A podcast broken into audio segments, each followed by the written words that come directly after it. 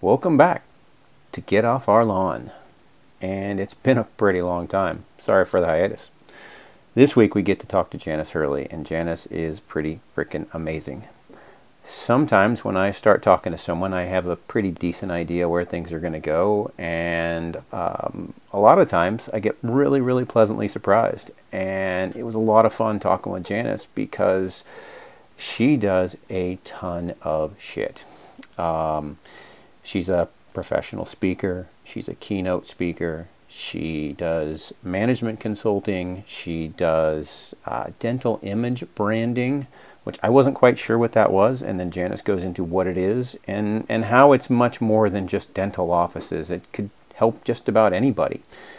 Um, Janice talks about, you know, her history as a swimmer, as a kid, um, her life raising four kids on her own, um, starting the speaking gig at the age of 50 and and I really got kind of buffaloed by that because she's so calm and cool and collected. I I thought she'd been doing it for basically her whole life but um, she pushed that at 50 and, and is now in demand and has a very busy schedule for that which reminds me and reminds all of us that uh, there's no time like the present to, to make change and to make it happen.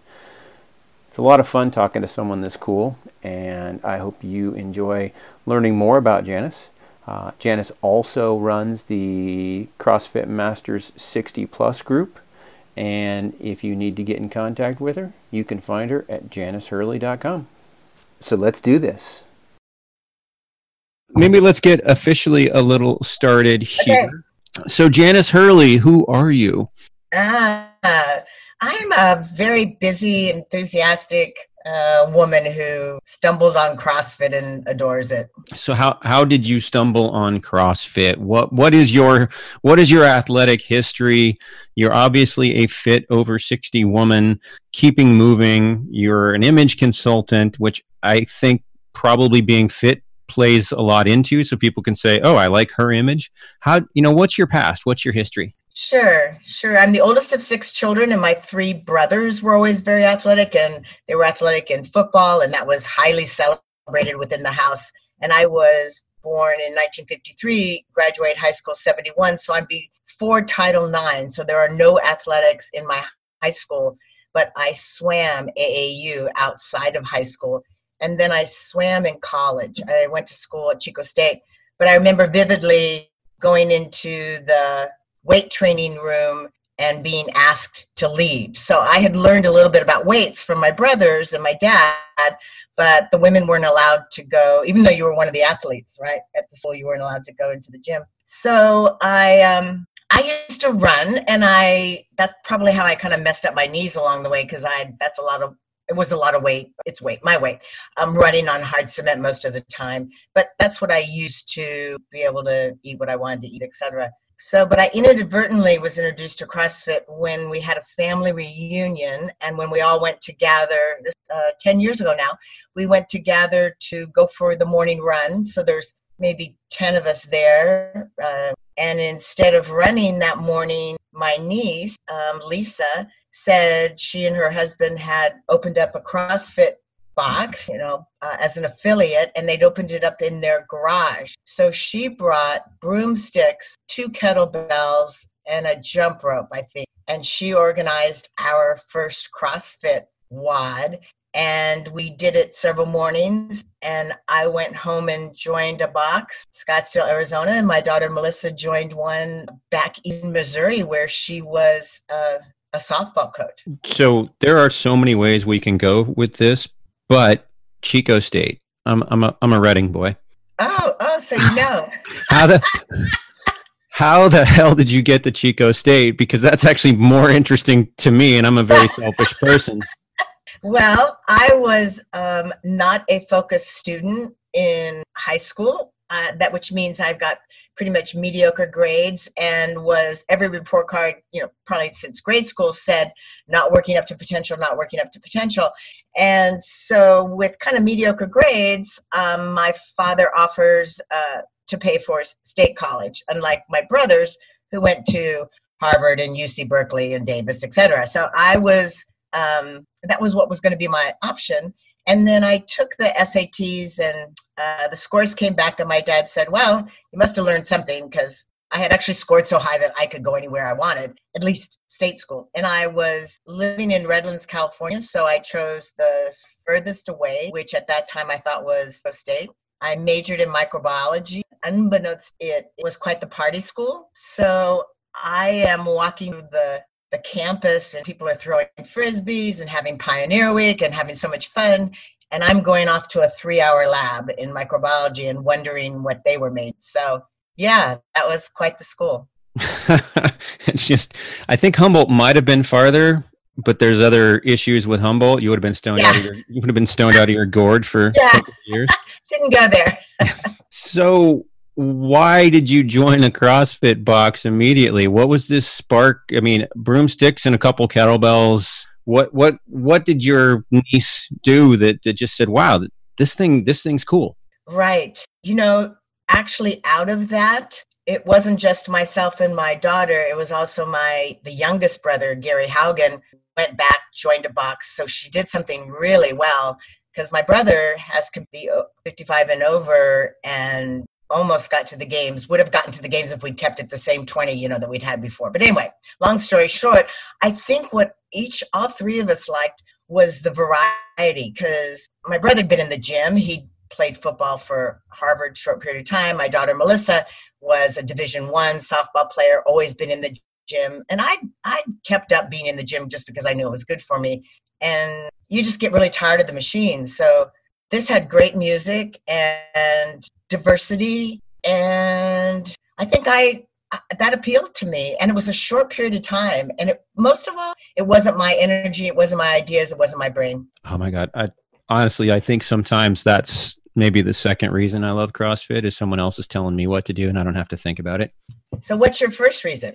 My first reason is that it's one of the few times during the day when I can focus on something exclusively. Yeah.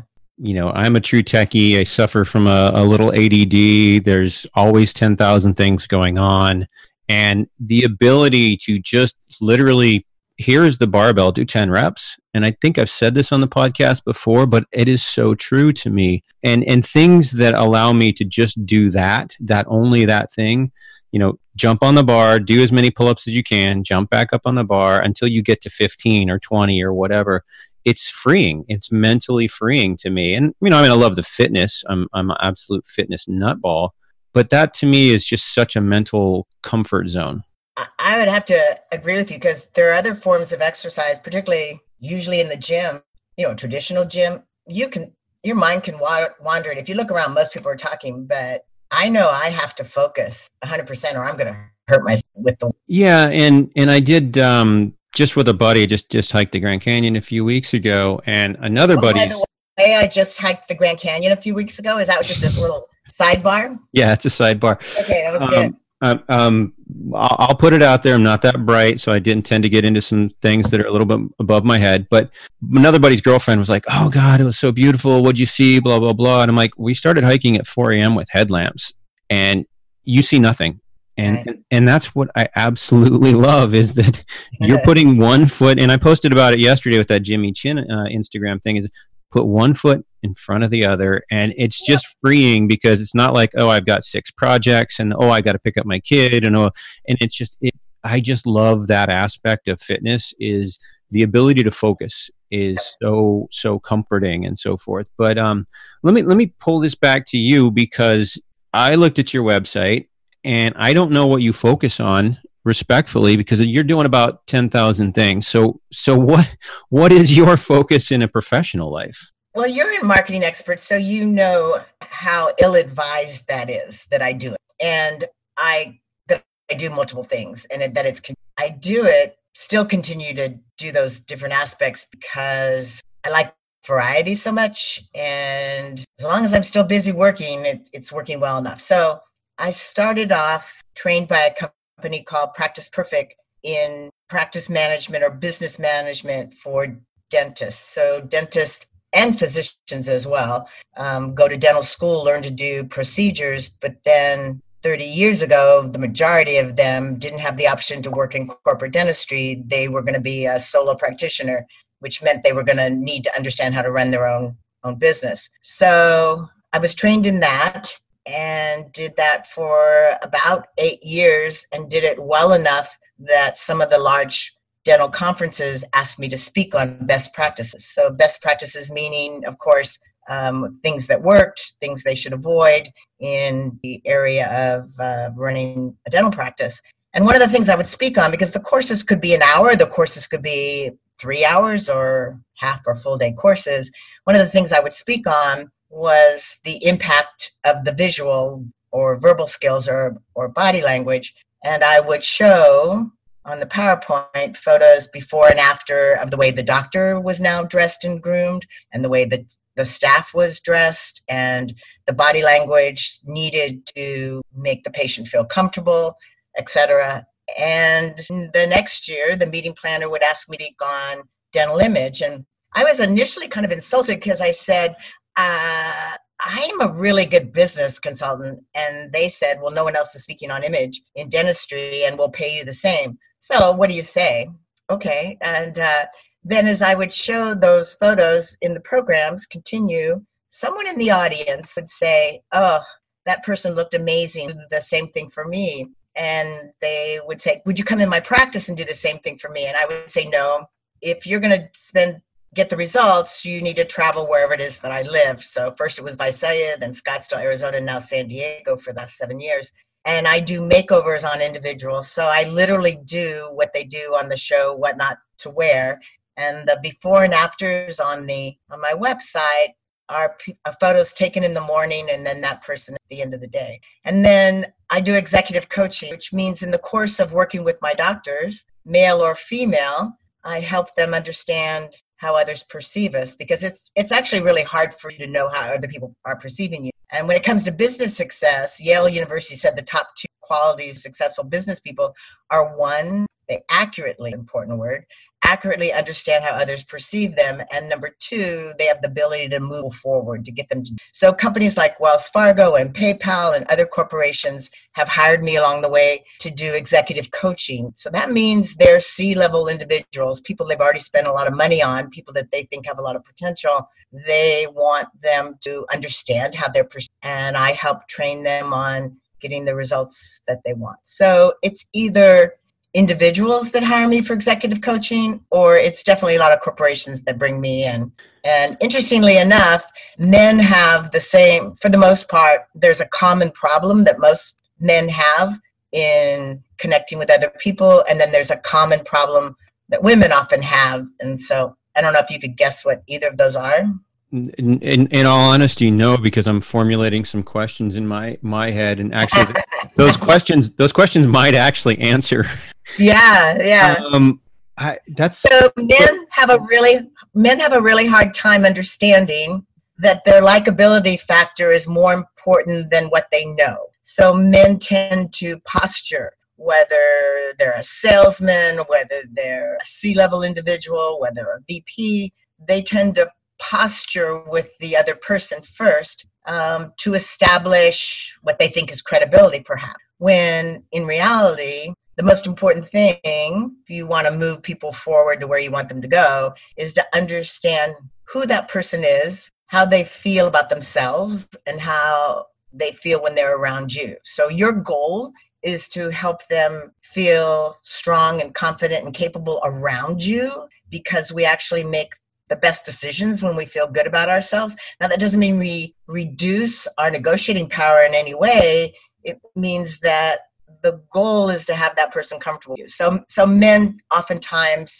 interrupt. They talk a lot about themselves, uh, etc. And women, the most common reason I often work with women is on paper, they have everything that it takes, and they seek me out when they find out that they've been passed over or they've not gotten a job. They're on a job interview multiple times and on a resume it looks like they should get the job. Or corporate has actually numerous times invested in women for me to help them with leadership skills. And so the way I work with people is they have to videotape or audio tape themselves so that they can see exactly what it is that they're doing that's counter to what they said their goals were. It's fascinating to me because you you weren't blanketing, you weren't saying all men or all women. You were saying here's here's the way it kind of works out, but we're taught mostly as men to come in and take charge of a situation or at least look like as much of an alpha dog as possible. And sometimes that serves you and sometimes it doesn't. And I'm the person that helps sometimes people see that. Yeah, that's the point, right? But as you were talking even before that I was thinking about image and I I mean I've been through your website and looked at a lot of your videos and image to me is kind of a plus and a minus word you know? Because sure. some folks think it, it it can be the negative of like you're just you're you're just the the skin deep and other people think it's you know who you are. And then i started thinking and taking it back to our beloved crossfit of if i see a coach and they're wearing jeans i just immediately get turned off. And and they might be a great coach but if they're not wearing athletic attire it's like it's it's kind of what you talked about about how somebody looks and looking appropriate and i'm like I, I am as just as susceptible to that as anyone because I was actually going to talk to you and say it kind of annoys me to think that that dentists think they have to dress up in anything other than scrubs. But then I got, I've got my biases too. So why why is it that a dentist needs to wear something other than scrubs? Is, is it the same as a CrossFit coach shouldn't wear jeans?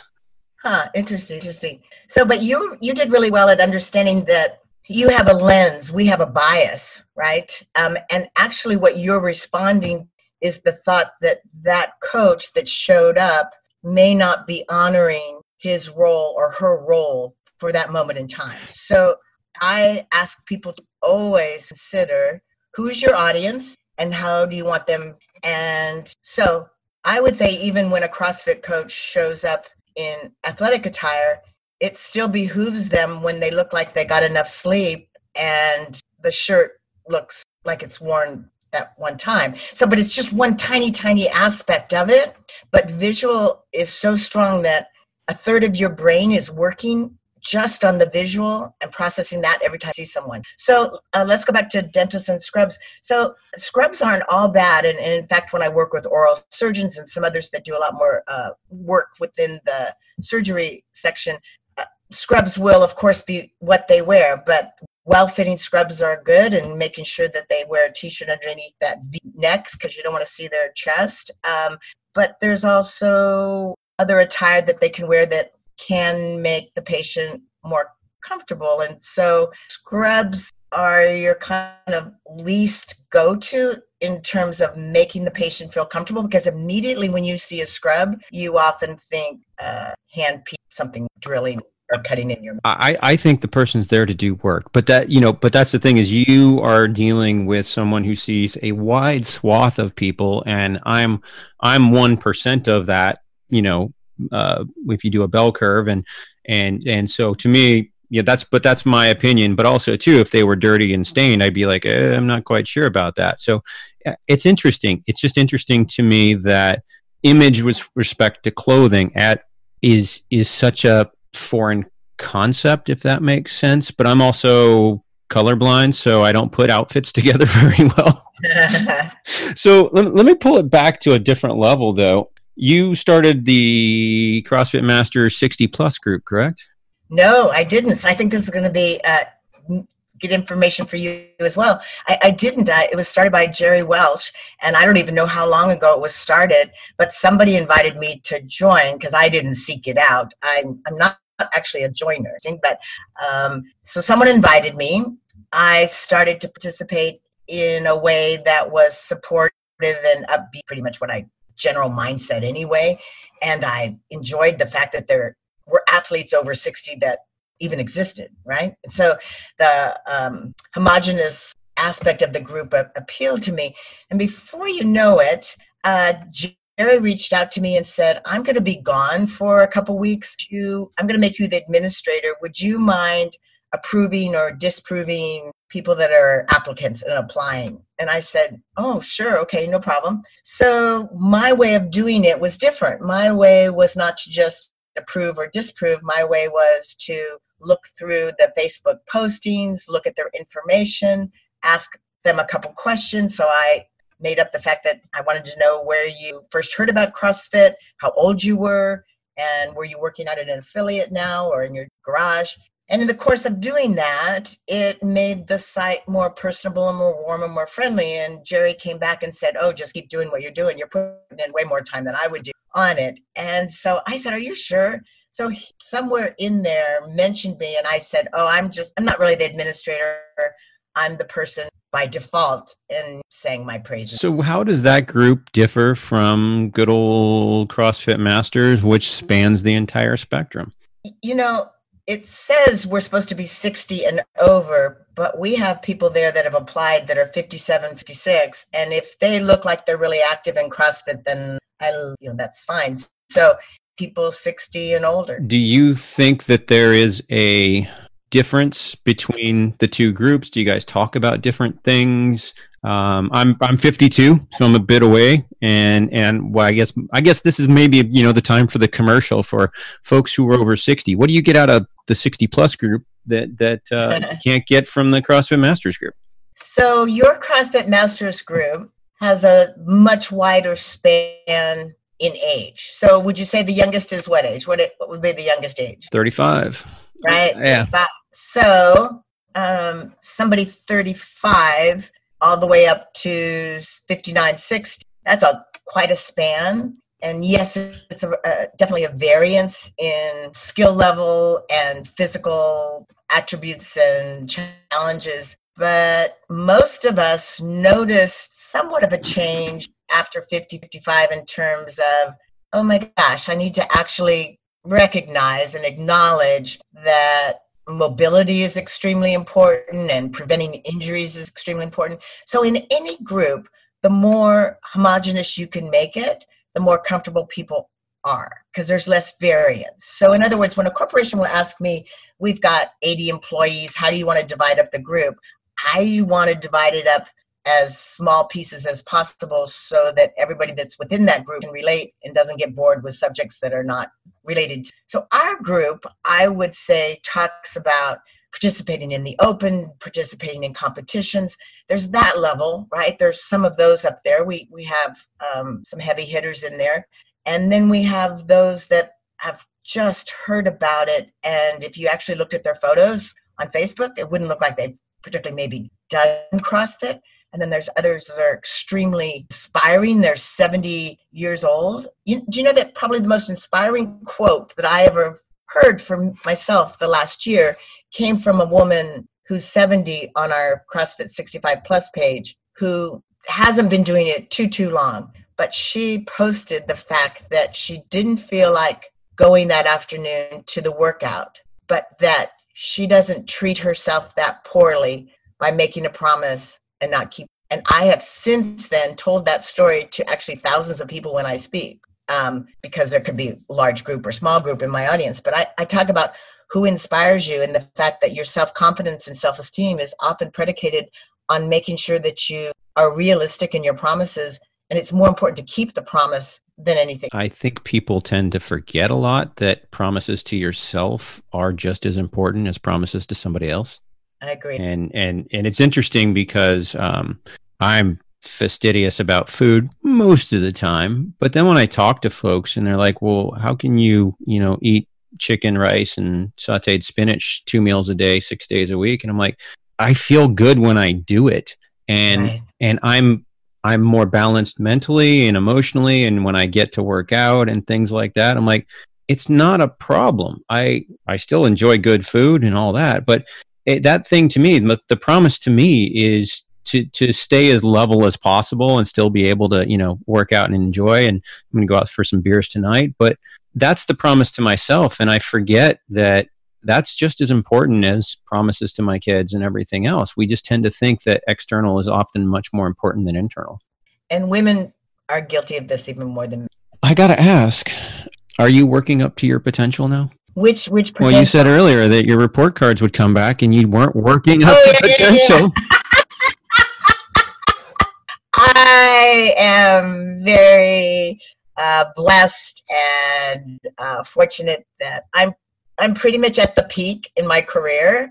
I, I really am, and I, I'm one happy, happy, happy person. So, yeah, I I've thoughtfully constructed a healthy life. What the hell does that mean? Help us out here. What what well maybe start from what brings you joy. What what makes you smile?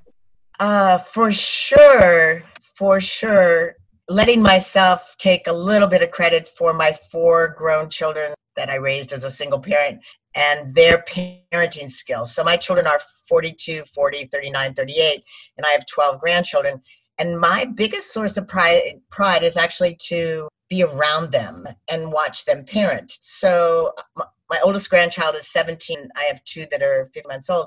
So I consciously moved from downtown. Well, I moved from Scottsdale to San Diego to train at Invictus with my daughter, Melissa Hurley, who's a games athlete and an amazing coach. So I purposely went there for my health, purposely, so I could be two blocks away from Invictus. And then when she moved up here to Carlsbad last year, I moved from downtown San Diego up here to Carlsbad, and now three of my kids and eight of my grandchildren. Are. So um, I'm really clear about what brings me joy, and it is absolutely not physical things, financial things, though I, I certainly share.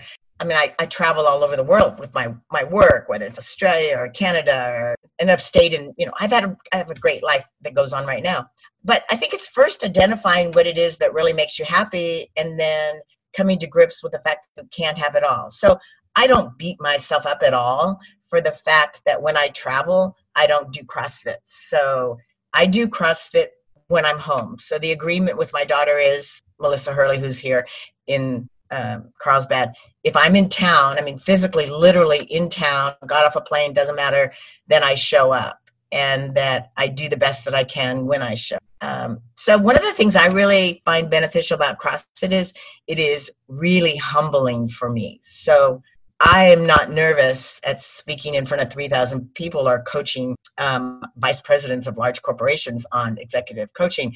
But almost every time I walk into a CrossFit gym, there's some trepidation for me because um, I'm going to have to pay attention and I'm going to do really well in some areas and I'm not going to do well at all in others. But I recognize the benefit of it and I recognize how much I love of having gone to the games. So on my list next year is to go back to the games, Madison, because I missed the last two years and went the last seven when we were in Carson. So everybody just has to identify what works for them. And don't give it excuses. I mean, don't give excuses don't don't say people say to me sometimes um, you're so lucky you're close to your kids and i just want to resist saying really okay really okay so so how easy was it to you know sell everything in scottsdale and yes. san diego so you yes. could be with your kids yes or people see me speak and they come up afterwards and say oh it must be fantastic to have such great genes. That's why you're so fit. I'm like huh okay. It's not even about looking great. It's a pet peeve of mine oh. that you just hit on which is because i am okay. i am tall and thin by nature but I, I hate it when people will be like oh well you're naturally that way. Yeah i am naturally that way because i've worked out you know five to six days a week for 30 fucking years. Right right right you've done well with genetically what you were giving right i'm a mesomorph you're an ectomorph or endomorph right and then but you did the best you could with what it was you had. But it's interesting too because we talked about goals and and you know being happy.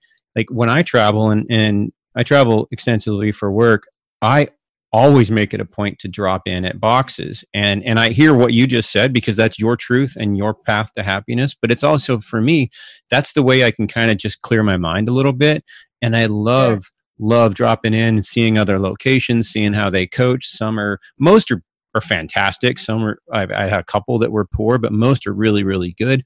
I love that. And that's, that brings me joy and it brings me more joy than staying out late and, and, and drinking a bit too much. I'm like, yeah, I'm getting up at five to go walk, um, you know, a couple miles to the local box. And people look at me like I'm nuts, but I'm like, that, that's fun. I enjoy that part. And I 100% agree with you on the enjoyment of it.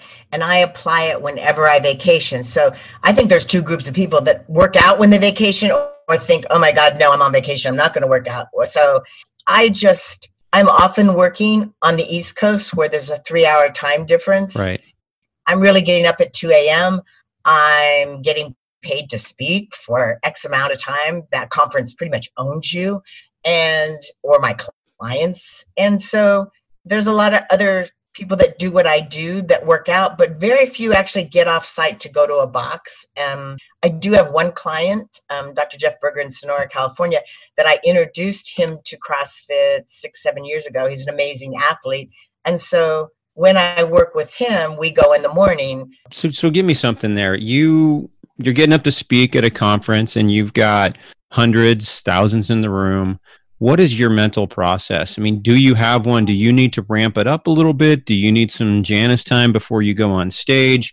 And let me let me actually overdo the question here a little bit, but it's like uh, a buddy of mine once told me um, he switched from being a keyboardist to a lead singer, and he's like, "Oh my god, it's a totally different world," because he became the actual show. If he didn't put it out there, no one no one would enjoy it in the audience. Some people really need to prep to get up there and speak in that way.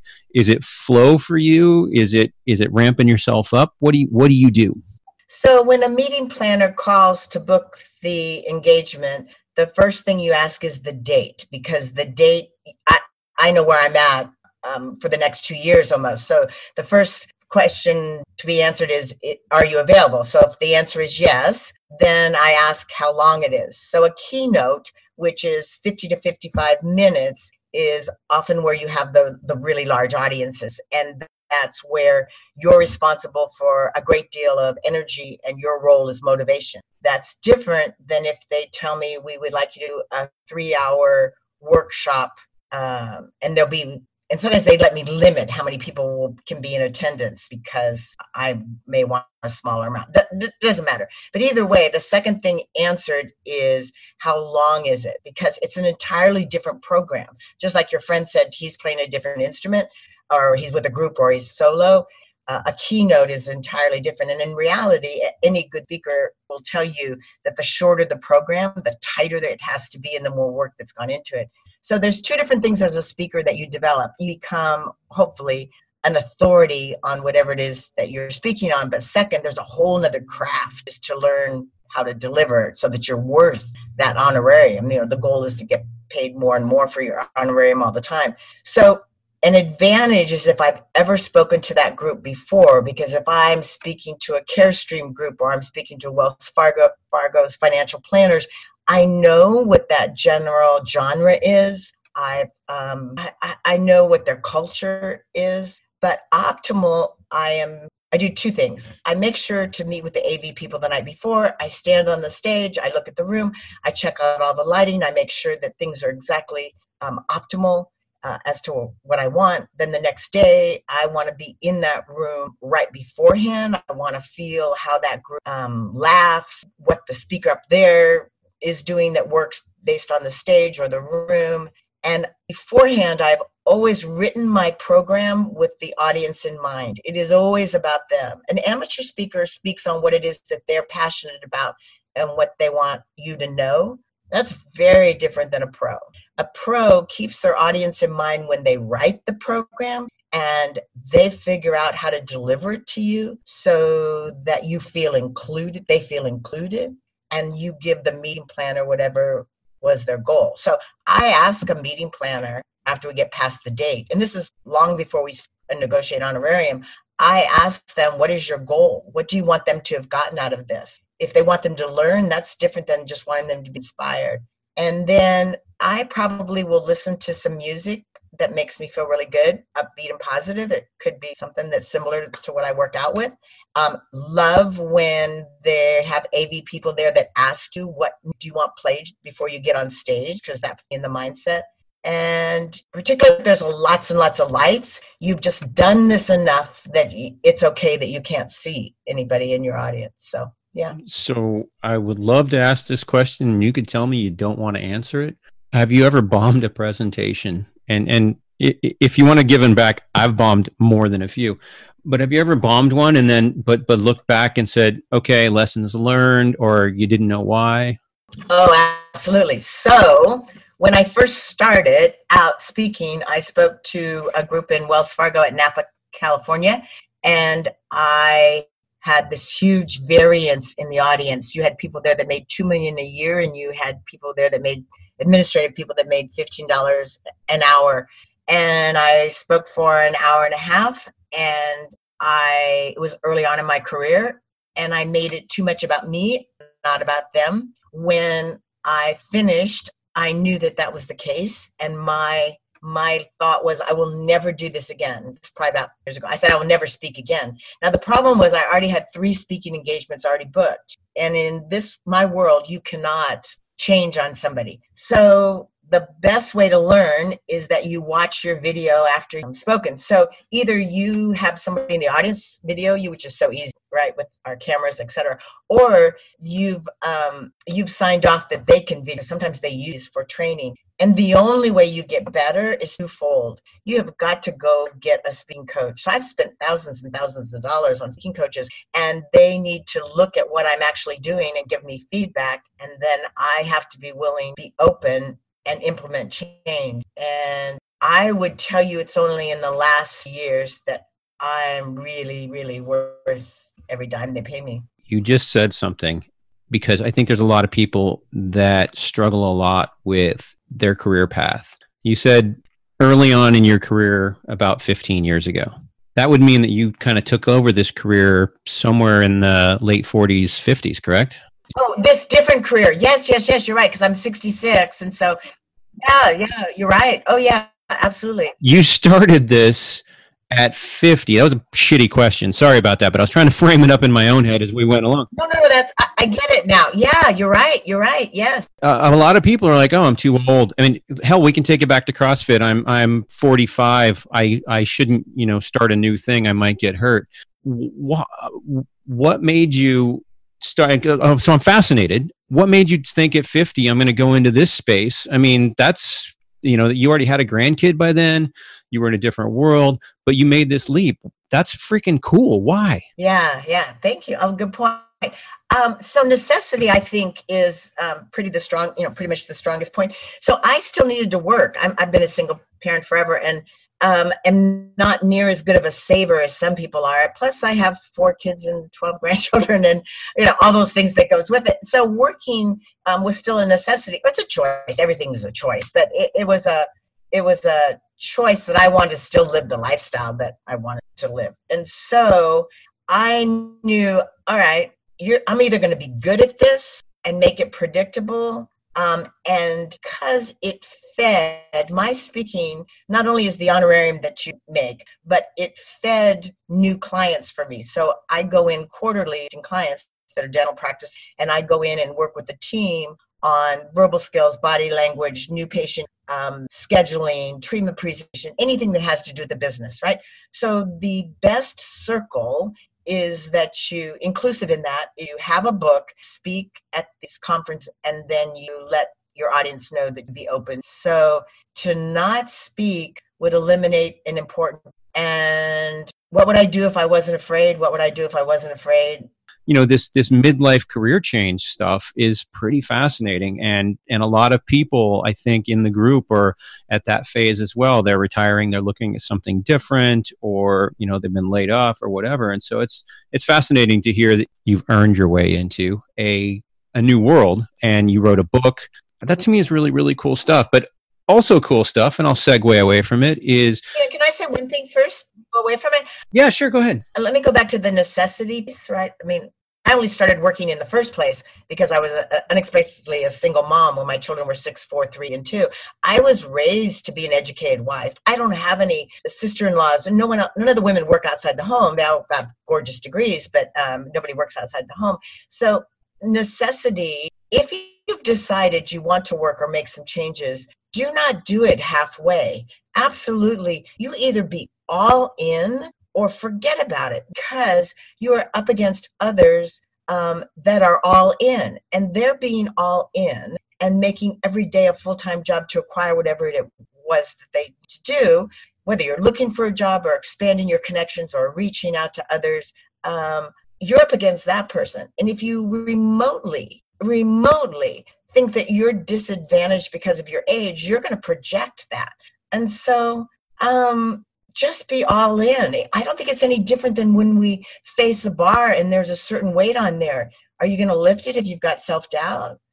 No. If you think you can or you can't, you've just answered yourself. You're 100% right either way. So step back and And if you're not getting the results you want, please don't use any excuses you have. Look instead to see what actions would it take for me to get what I want and how am I doing that every single day? Well, that's something that fascinates me about talking to people in this forum, in this podcast forum, and talking to the fellow admins is I get to hear a little bit about who they are, not just mm-hmm. okay CrossFit and how much I lift and all that stuff, but who who they are. And one of the things that resonates with me about you is you've had to make your own decisions for a long fucking time now. And that sounds kind of scary to me in a certain way. I mean, I've been married for 24 years. Um, I have somebody to bounce things off of. We, we, you know, we're independent people and all that stuff. But how do you even think about that anymore? Like, man, I'd really like to have somebody that I could balance this off of, or are you just you and you're getting shit done? Oh no, I, I'm absolutely getting stuff done, and I'm more aware that the amount that I get done is doesn't always make every man particularly comfortable with me. But I am, I have, no no desire to what I accomplish because being as successful as I am at doing what I do allows me a lifestyle to mark off all of December not to work or to be with my kids or mark off January because I'm going to Spain with a girlfriend. And fortunately, I've done it long enough. So 33 years now. It's just now on a positive note, because the type of work that I do is very solitary, I belong to a couple of groups, even though I'm not a joiner belong to the Academy of Dental Management Consultants. That means there's other consultants that we, you know, once a year, and then you make friends with those people. And so those are my friends. So my female friends and some male friends are equally as competent and ambitious as I am. It just it just fits for me. I'm okay that I'm probably not a, always a good fit for everyone else, but there's enough other accomplished people that are not with that they welcome being around other smart people. I'm just laughing to myself because I never know where these interviews are going to go. and you know, I, I, could send all the questions out beforehand, but it's like, then somebody like goes, "Oh, by the way, when I was 12 and I was doing this," and I'm like, "Well, let's talk about that shit. That is cool." Yeah. Let's ask the question everybody else wants to know. Are you sure you always never want to date? Right. You know. And I wasn't even going on the dating thing. It was more just, man, you're just doing it on your own. But so one of the things about you, you were at the Legends Comp, or at least you took a shitload of pictures at the Legends Comp. I did. I took a shitload of pictures. what is photography a hobby? What's what's the deal with that? So it came about because of CrossFit. Can I say CrossFit again one more time? Yeah. Not not on this podcast. So, Okay, okay. D- uh, sidebar: Do you know that I happen to mention it every time I speak or coach on stage, and I just it cracks me up because almost nobody in the audience raises their hands that they know anything about CrossFit, but I find a way to stick it in there. That's because of embarrassment, Janice. Nobody wants to admit they're part of a cult. Oh yeah, that's true. I, I take off the cultish shirt and so forth. All right, photography. Yes, yes, yes. Um, my daughter Melissa went back uh, and joined a box, and she was put in as an alternate on the teams. So at the games, during the time when they would have six people, three women, three men, you made sure to have a variant. You had somebody that was really strong, somebody that was a gymnast, and somebody that was an engine, right? She came in as an alternate, even though she'd gone to this box only four months, five months. Sure enough, she they needed her. She went to the games. I took a regular uh, no, I just attended and noticed that, well, nobody's taking pictures of their team. They weren't, they were Valley CrossFit. They weren't, you know, the top, top team. And for the first couple years, she competed then for the next um, five years, almost went once as an individual. But anyway, in being around her, I noticed until she was the winning team. She was on, you know, on the winning team in 2014. They, they won the games, and then then HQ was taking photos of her and so forth. I started taking photos so she wouldn't have them. And if you want to take photos in CrossFit, it's all about getting a really good camera. Then it's all about really getting a really good 2000 uh, lens at, at 200 lens, which cost about 2000. But so that's how that grew. And I love to take CrossFit photos more than probably anything. Even your grandkids? Yes, because uh, yes, because yeah. Well, I'll just go with yes. So, what I mean, you took them at the Legends. Are are you trying to get into that, and maybe as a side gig, or it's just an enjoyment thing for you, or? it's an enjoyment. I, I, think I shared with you that I've been paid a couple times by product, um, you know, to, to, video, not videotape, to take photos of Heather Hippenstall for Revive or Marcus Filly, etc. But I, I can't ever make as much money doing photography as I do what I do. So, but I want to be good at whatever I do. And so I only take photos for people of situations I want to be in and of people I like. So you almost can't pay me to do this. You can't pay me enough. And I've turned it down on a regular basis because I just want to do what I want to do. Um, that sounds kind of, I don't know what it sounds like, but it's the truth. So I so enjoyed that there were people there at Legends. And then I had been interacting with them on the 60 plus page and then I happened to know some of those athletes because they came from all over and they were in boxes where I had been before. They were games athletes that I got to know through my daughter. So I enjoy taking their pictures so that maybe the person that doesn't have a lot of photos might have them. Now it turns out they had some great photographers there, and so that, that's fantastic. But so you all got, or they all got good photos. But I noticed in the course of taking photos of some of the 60 plus that I may have taken a couple for that were 50 or 55. So I put some of them, or some of the 60 members were on your page. So I put them on your page just to generate some energy, hoping I wasn't imposing myself. Gotcha. Gotcha. So let me spin it back a little bit. So your book, we talked about image and whether or not that's a, uh, um, I almost want to spin it yeah yeah you know almost want to spin it as ego yeah. or not. And and your book is about dental image consulting but how much of your book is applicable beyond dentistry? Like if somebody wanted to pick that up who's you know a marketing person or runs their own um, you know pool cleaning service or whatever the case may be. Would that be beneficial to them or is that book much more focused towards the dental world? I think it would would at first glance appear it was about dentistry when in fact you're absolutely right. There's probably 10 minimum principles in there that would apply to anybody. So let me let me just pick three. One of them is um, talking about the fact that there's always a nice way to say everything so that means i can fire you but i can say it in nice words or i could give you a personnel review and thinking that I was making you feel good about yourself, but the words that I used or the tone of voice that I used wouldn't communicate that. So that's one of those things. The second piece that would apply to any business is to just please every single moment look at each aspect from the potential client's point of view. So that means until they're paying you and they've signed a contract, they're just potential. And what we tend to do is see things from our point of view.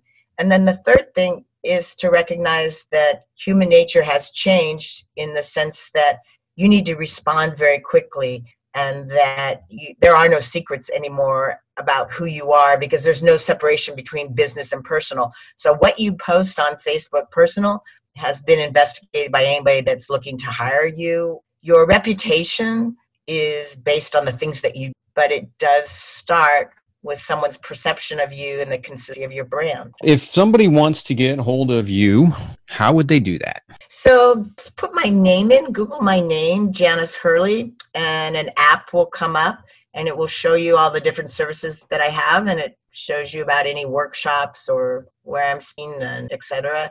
And um, you would just email me, and email is the very best way to get hold of me. And that would be J Hurley at janicehurley.com Okay, so you've got the URL as well. But also janicehurley.com is your website, correct? Yes, yes, yes. You just put my name in and well, it's a real surprise that you wanted to interview me, so thank you. Oh, you're welcome. It's it's about a couple of things. One is you're clearly, you know, uh, somebody who's made some headway in your field, which is very interesting to me. Like, why have you chosen to do what you do?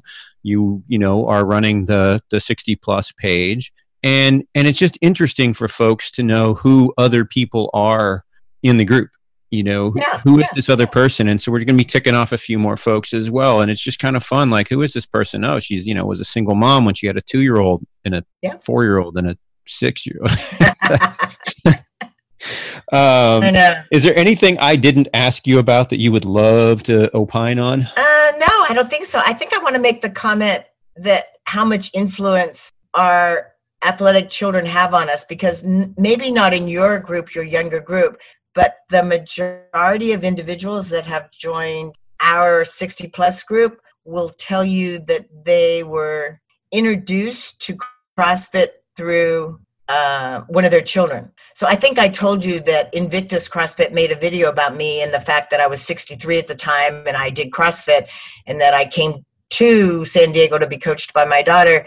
And the whole idea was that they wanted more 60 plus or 50 plus. I think they would take anybody um, to broaden their spectrum because their brand was very much about training individuals. And 47,000 people have now looked at that video of me doing CrossFit and my daughter, and not a one joined Invictus. So I think people come to your box because they are personally invited. So there's nothing personal about that video that would say to someone, I think you'd be a good fit. So I think I think marketing, good marketing means you give a personal invitation oftentimes to someone that you wouldn't otherwise speak up to. We're, at our hour, but now I want to spend about another hour talking about imaging on CrossFit and and what gets people in and you know e- even as someone who was an athlete it took yeah. me a while to get into a CrossFit box because I was like I you know, barbell I didn't you know none of that stuff was interesting to me and so was, and and now obviously I'm an addict and you know you had you had somebody that sparked you and so it, it could be you know maybe we, we maybe do a follow up and talk about how uh, Glassman, because he listens to us, obviously can rebrand. Oh yeah, for sure. Uh huh. Yeah. I mean, it, it, he's done pretty well. So I think I think he's think he's good with the uh, the participation rates, and I think the Open's probably going to come back. And there's a lot of stuff there. But um, Janice, thank you. This was a lot of fun. I didn't really know where we were going to go. I just knew we'd have a fun conversation, and I hope you enjoyed it too. Absolutely, absolutely. Thank you so much.